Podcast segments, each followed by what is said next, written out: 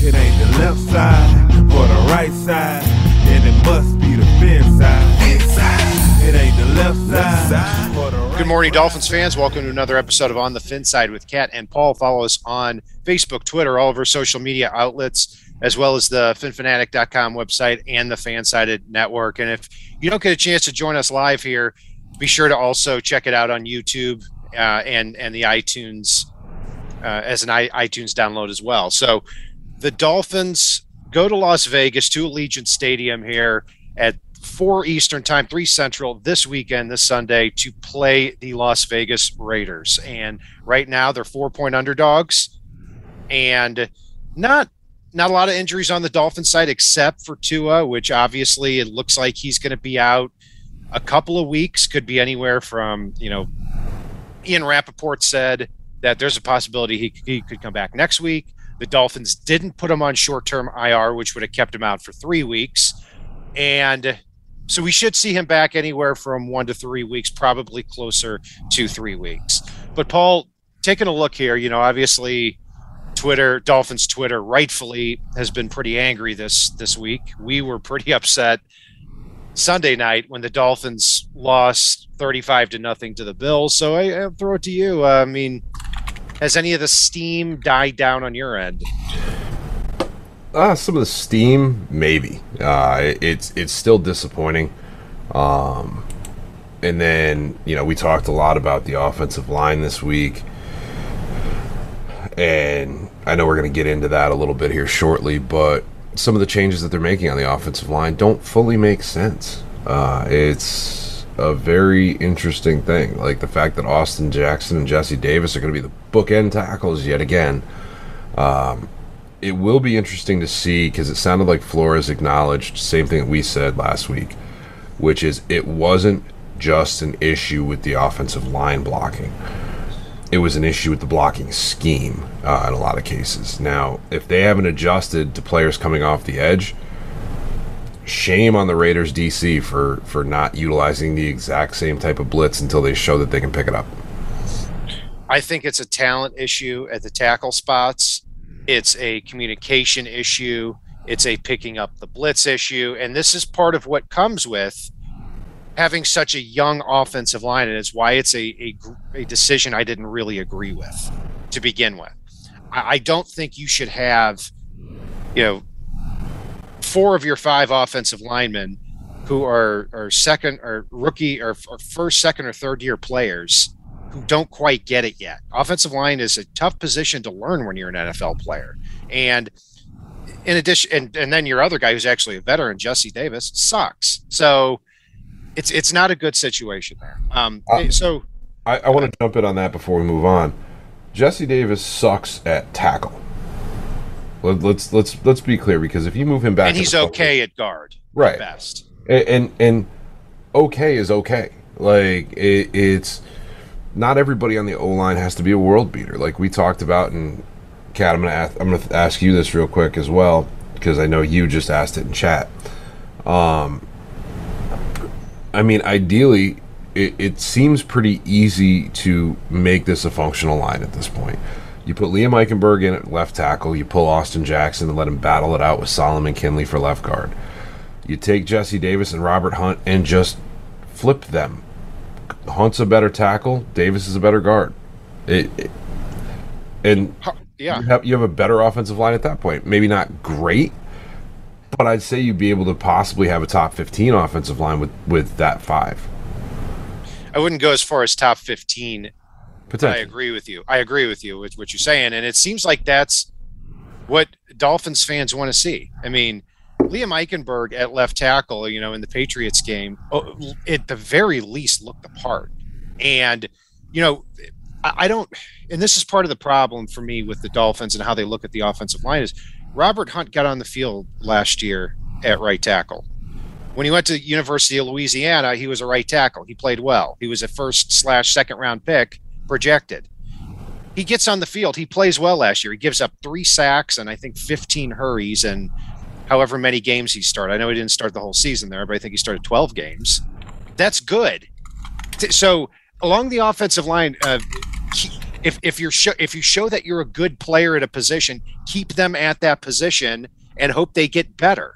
Don't say, hmm, you know, I really think Robert Hunt could be a Pro Bowl right guard, but Or- you know, it- Liam so, so let's at, at left guard. yeah, uh, yeah. So let's. Oh, you know, Liam Eichenberg, Notre Dame. He didn't let up a sack in two years, but you know what? I think he could be a great left guard. Like, it- it's it's the Dolphins thinking they're smarter than everybody. Just keep it simple. I 100 percent agree with you. It, it's Eichenberg has shown he can play tackle, and in his first few games, he, he's really s- stood out in that regard, and he's still an ascending player. We're we're two games into his career, and why would you kick him inside when when your tackles are struggling and he's getting the job done? Right.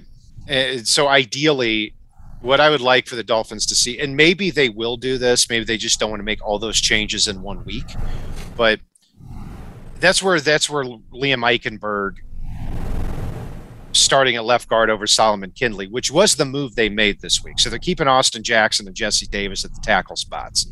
That's where it really doesn't make sense. No, like because it's the same number of moves to put Eichenberg at left tackle as it is to put him at left guard. exactly right exactly right and I, I don't i don't get it i mean if you had told me last year i mean uh, this past offseason that that your that your starting offensive tackles again uncontested would be jesse davis and austin jackson. I would say you're crazy and you shouldn't have drafted tua in the first place if you were going to do that to him okay? Tua's injured. He's gone for a couple weeks. Guess what dolphins? You deserve it. Stupid. So anyway, let me let me put a. Uh, but I'll, I'll let you have the last word there, and I'm going to try to put a. I'm going to try to put a positive spin on on some of this too. I'm not going to not going to have this be one long complaining fest by me, even though I know a lot of our viewers like to like like to see that.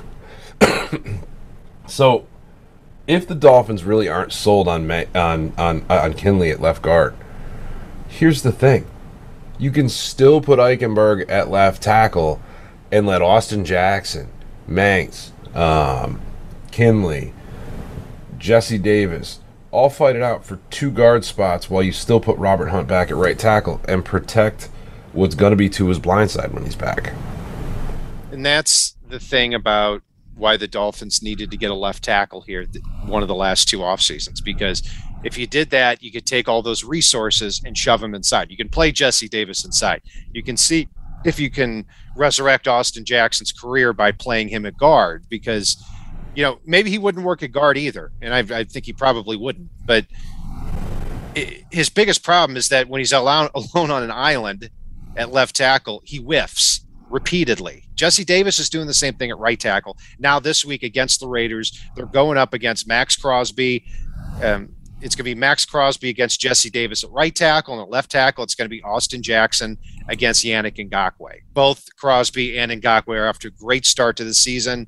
Jackson and Davis are not. So something needs to change here. Um, so Paul, but what I wanted to go back to is try to look at this optimistically, just the team in general. I will say this: Jacoby Brissett's in a quarterback now. Tua is going to be out anywhere from one to three weeks. I look at the next four games here. Okay, the Raiders game is winnable, and you know they're they they head into week three as a much better team than the Dolphins, but it's winnable. They've also then got um, the Colts in Miami. They've got um, they've got the Bucs, and they've got um, I'm, I'm, I'm, drawing a blank. Then then the Jaguars after that, right? So if they can come out of that two and two, which I think is very possible, then we could start. Then we could say, okay, Tua is coming back. The Dolphins are three and three. Maybe we can get this thing back on track a little bit. Definitely, and and I don't know if I'd even say the Raiders are a much better team because taking a look at things, their running game is horrific. Uh, Richie Incognito is out, so they're going to be probably starting John Simpson at right guard. They're starting Jermaine Eluemunor, the guy that couldn't make this team on this offensive line that we've just been bashing. Um, you know, and, and their offensive line is suspect, and while those guys are off to a good start, I think the Raiders only have five sacks on the season so far. And if you really want to look at this optimistically, Jacoby Brissett has one start in his career against the Raiders. Um, he threw for 265 yards. Uh, his completion percentage wasn't great, but 265 yards. Um, he threw for three touchdowns. He had an interception, and, and yeah, they lost the game, but that was the Colts defense playing horrifically, and and Brissett did this in a game where they knew he was throwing because I think I think the Colts let up 48 points or 44 points in that game. So I mean, Jacoby Brissett was chucking the ball around like crazy against the Raiders just a couple years ago, and really played well even though they lost.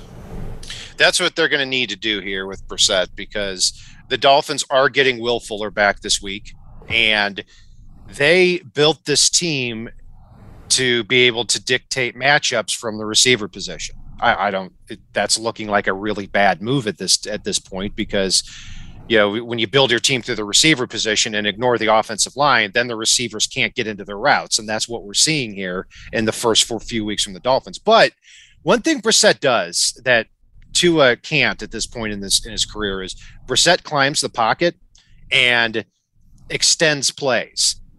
The big thing that Brissett needs to do is after he climbs the pocket and extends plays, he needs to find those one-on-one matchups and take some shots downfield. That's what the team was designed to do this year. And if they don't, and you're just dumping the ball off to Myles Gaskin instead of taking your shots deep, then I really don't know what you're doing. Yeah, and you can force the Raiders to be one dimensional. You don't have to blitz like crazy um, against these guys, especially if Josh Jacobs doesn't play in this game. And he's not going to play. He's he's he's, yeah, doubt, he's doubtful. He's, I'm just saying, like, yeah. especially if he doesn't. Well, let's let's leave that smidgen of maybe. Um, I mean, you look down there. Ken, Kenyan Drake will probably get the start, and he is off to a terrible start right now. He's averaging one and a half yards per carry. Um, you know, it, it's Marcus Mariota uh, is the only one with significant rush, has almost as many yards on one carry as either Peyton Barber or Josh Jacobs do um, on you know 10 and 13 carries. There, other than Josh Jacobs, there's no one averaging over two and a half yards per carry for the Raiders. Uh, and, and, Mari- and Mariota's Mariota's an injured reserve too. Not not that that, re- that really matters, but. Uh, right. Uh, but I mean, they'll be without Richie Incognito. They're starting Jermaine Eluemunor. You should be able to push the middle of that pocket, which is going to force them, if they want to be effective running the ball, to go to the edge. And you you should be able to collapse that pocket with Incognito out and Eluemunor starting. There's You're no right. And, and and the bigger, to me, the big mismatch uh, is one you haven't even mentioned yet is uh, Emmanuel Ogbah against uh, Alex Leatherwood, the Raiders' first round pick, and he hasn't he hasn't been. I mean, uh, that was a, a eyebrow raising pick to begin with, and he hasn't really looked all that good when he's been on the field. And last week he left the game with an oblique injury, so he will play, but he's going to be playing hurt. And if if he can't make it the whole game, Brandon Parker would be the one to get put in there, and and he's worse. So if Emmanuel Ogbah is looking for that big contract extension, this is the game that you've really got to take over. And whether or not he can make the most of that matchup there is going to determine whether or not the Dolphins blitz frequently too. Because if they're not getting to the quarterback, and they they the Dolphins weren't getting to the quarterback last year when the Raiders and Dolphins matched up. That's why Carr threw for 330 yards. You need to get back to your roots at that point and say, hey, we're going to send the house. We're going to play that cover zero defense. And if Henry Ruggs gets over the top, that's the risk we've got to take.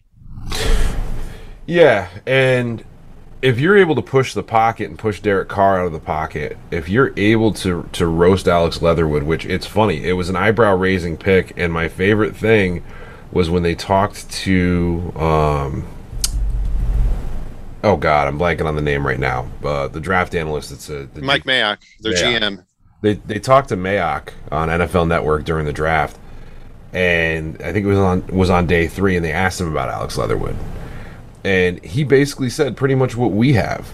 Uh, the reason that we had Leatherwood as a second, third, or fourth round pick, which was, oh yeah, well, he's a solid plug and play guy. He's not. He's probably never going to be spectacular, uh, but he's not going to be bad either. And I, it made it more eyebrow raising that he realized the same things we do and was able to publicly say, like, no, no, no, he's he's, he's really not that great. But the other thing I'll say too is is I do want the Dolphins to blitz strategically with guys like Sam Eguavoen or Eguavoen and uh, Jerome Baker, sending them periodically up the middle with their speed. Carr is not a fast quarterback, so if you send Baker or Eguavoen up the middle and play with Simpson and Eluemunor, you could really, really, really have some fun with it with with a limited blitz package.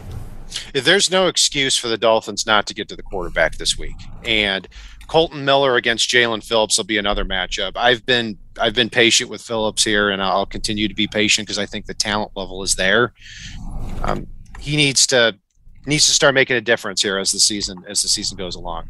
But yeah, the I think you're right about the strategic blitzing there because if if you don't know where it's coming from, it's harder to defend. And last year, the Dolphins just didn't blitz at all when it came to the Raiders. It was kind of weird late in the game, and then you know, Nelson Agholor just absolutely went off. Uh, it was Byron Jones's worst game I've ever seen as a Dolphin. Agholor had five catches for 155 yards. Obviously, he's not here anymore. The Dolphins faced him in week one, where he had 72 yards and a touchdown. So something about Nelson Agholor against the Dolphins. Um, but the main guy, obviously, is Darren Waller, who went really heads up against Eric Rowe last year when the Raiders played the Dolphins. Waller had five catches for 112 yards. So Paul, here's my question on that: Is Darren Waller one of obviously one of the best tight ends in the league, one of the best all-around weapons uh, so far over the last two years? Do you think the Dolphins should go heads up with Eric Rowe against Waller again, or do you think they should kind of divide that out a little bit?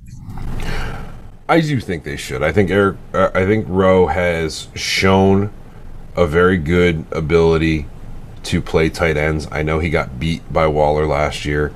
Uh, they've been running uh, the what was it, Rod Woodson with Waller uh, bit on NFL Network periodically lately. And one of the plays they show a lot is when he really beat him over the top, and Rowe almost made the play on the ball. And if you see at the bottom of the route, and, and Waller acknowledges this, Rowe got clipped by by one of the Raiders receivers follow when he was trailing Waller, and he was about that far from the ball anyway on the play. So I mean, it, it's if he hadn't gotten clipped there, and and clips the wrong word, but you know what I mean.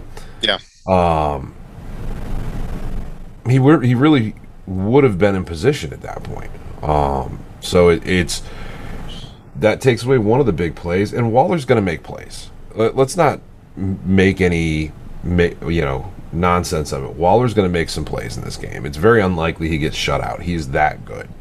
But I, I'd be willing to play Rowe on him, but you got to get a little cute with the coverages too, and periodically have a safety help over the top, or you know, need him slide in and pick it up as well. If you can disguise the coverages and confuse them, you can force Derek Carr to make a bad play or make a bad pass because he's anticipating Rowe being on him. Right. And I maintain that last year, Eric Rowe didn't even play all that bad against the Raiders. I mean, there were at least two long catches by Darren Waller that I even the broadcaster said, like, I don't see how you can defend that any better. So I, I agree with you. I think that overall, you have Rowe try to go one on one against Waller. And look, if, if, if the you're to me you're challenging the Raiders at that point. You've got to make perfect throws again because and if you do that, hey, you deserve to win. But we feel like we're going to break up a few more of those passes this time, or or they're not going to be delivered accurately. So right there with you on that. Uh, Henry Ruggs, kind of the you know 2020 version of Jaylen Waddle in 2021. Not a surprise. They both went to the same school, Alabama. Um, he was the deciding factor uh, in the Raiders win over the Steelers last week in general. I mean, that that weapon of, of Carr being able to put the ball over the top to Henry Ruggs is something that that's pretty scary. What I think too is that there's a difference between the Steelers and the Dolphins defense that the Steelers kind of line up that 3-4 defense kind of the same coverages and say we're just going to beat you. This is what we're going to do just about every play. It's effective. But if you're Derek Carr, it's a little bit more predictable when you're looking at that. You're not changing the picture there in the secondary very often. And I think the Dolphins have a better ability to change from from coverage to coverage, maybe confuse Derek Carr a little bit more. And if they blitz him as well, you know, you're making him, you're forcing him to make some quick decisions with a bum ankle. Yeah, no, and and that's another reason why I really think the interior of the Raiders line, as well as Alex Leatherwood, could potentially make this a long day for the Raiders. Um, it's if you don't, I mean, Ruggs is fast, but if you don't have anybody that can block up front, it doesn't matter. We've seen that with the Dolphins in the past. Uh, it's, I think, like on on that one, the sack that knocked Tua out of the game. What was it? 1.76 seconds before he got hit. Um, and that's just not enough time for Ruggs to be able to roast Xavier Howard over the top or uh, Byron Jones over the top. I mean, it, it just isn't. He's fast, but you've got to have that chance to actually beat the coverage. You know, and it's so frustrating that AJ Epenesa is the player I wanted the Dolphins to, to pick late in the second round. And they took Raekwon Davis. It's turned out to be a good pick. I hope he comes back soon. It's frustrating to see the Bills get him and and then they line up and, and he's able to get to the quarterback in under two seconds and he injures your starting quarterback. That's there's nothing worse than that. Uh, and AJ Epenesa is turning into a better and better player. That sucks. But anyway, I'm getting too far off. But we have to remember too, Derek Carr has looked phenomenal in the first two weeks here. In the first two weeks, uh, 817 yards passing in the first two games. He was on pace for 6,944 yards passing. I know it's 17 game season, but I don't think it makes that that much of a difference there. But yeah, I mean, they've got four receivers with over 120 yards now. Waller, Ruggs, Bryan Edwards, who is going to probably be matched up on the outside with either Jones or Xavier Howard, more of a big boundary type of receiver who's coming into his own. And the other big matchup we haven't talked about too is in the slot on third downs. Hunter Renfrow is a machine on third down, kind of their Wes Welker there. Um, and he's going to be matched up with Nick Needham. That's one of the bigger matchups here that I look at with the Raiders offense against the Dolphins defense. Yeah, no, Ren- Renfrow is definitely going to be interesting, and hopefully Nick Needham's the one in the game. Um, we saw last week, and we talked about it. Needham really didn't see the field much last week, uh, so that could get interesting as far as that goes. Um, but again, guys like McCourty were were doing a good job of trying to jump those routes and, and getting in position. Uh, coming from the safety spot. So this is has a lot of makings of a very very interesting matchup. I mean, Drake, you've got to worry more as a receiver out of the backfield. Uh, right now, his his running has been abysmal. And then really, I don't, the Raiders feel like a pretender at this point. I know they've put up the passing yards, but part of that's the fact they haven't been able to run the ball and they just feel like a team that's getting worse be- with key injuries, and really getting getting worse. They just beat the they just beat the Ravens and with, Steelers with key injuries. Um, I don't. I'm not. The Ravens and Steelers are not two teams that scare me this year. They're they're not. Ravens just beat the Chiefs. I mean, I know. I, I, I, don't, I don't, I don't understand. I mean, I, I think the Ra- Raiders have looked phenomenal the first two games. They've looked great on defense. They're getting to the quarterback. They're throwing the ball all over the yard. No, I'm, i think the I think the Dolphins are in big trouble in this game. I'm, big I'm, trouble. I'm talking about with the injuries, the the way that they're okay. getting. That's where I'm talking about. That's why I said with key injuries. Um, Derek Carr's ankle, the fact that they lost Richie Incognito before the season started for a few weeks the fact that Josh Jacobs got hurt after in week one.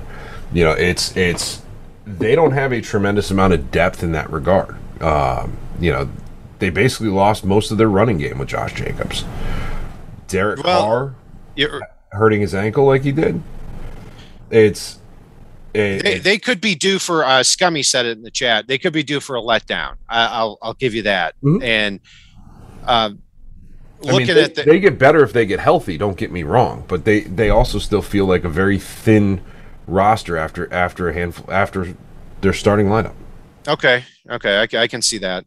And yeah, I mean, uh, the Raiders always seem to come to Miami at the right time. If you look back at the last few years, I mean, remember in, in 2012, the Dolphins lost significantly in the first game. Then you had Reggie Bush running off for 170 yards the next game. They won that game.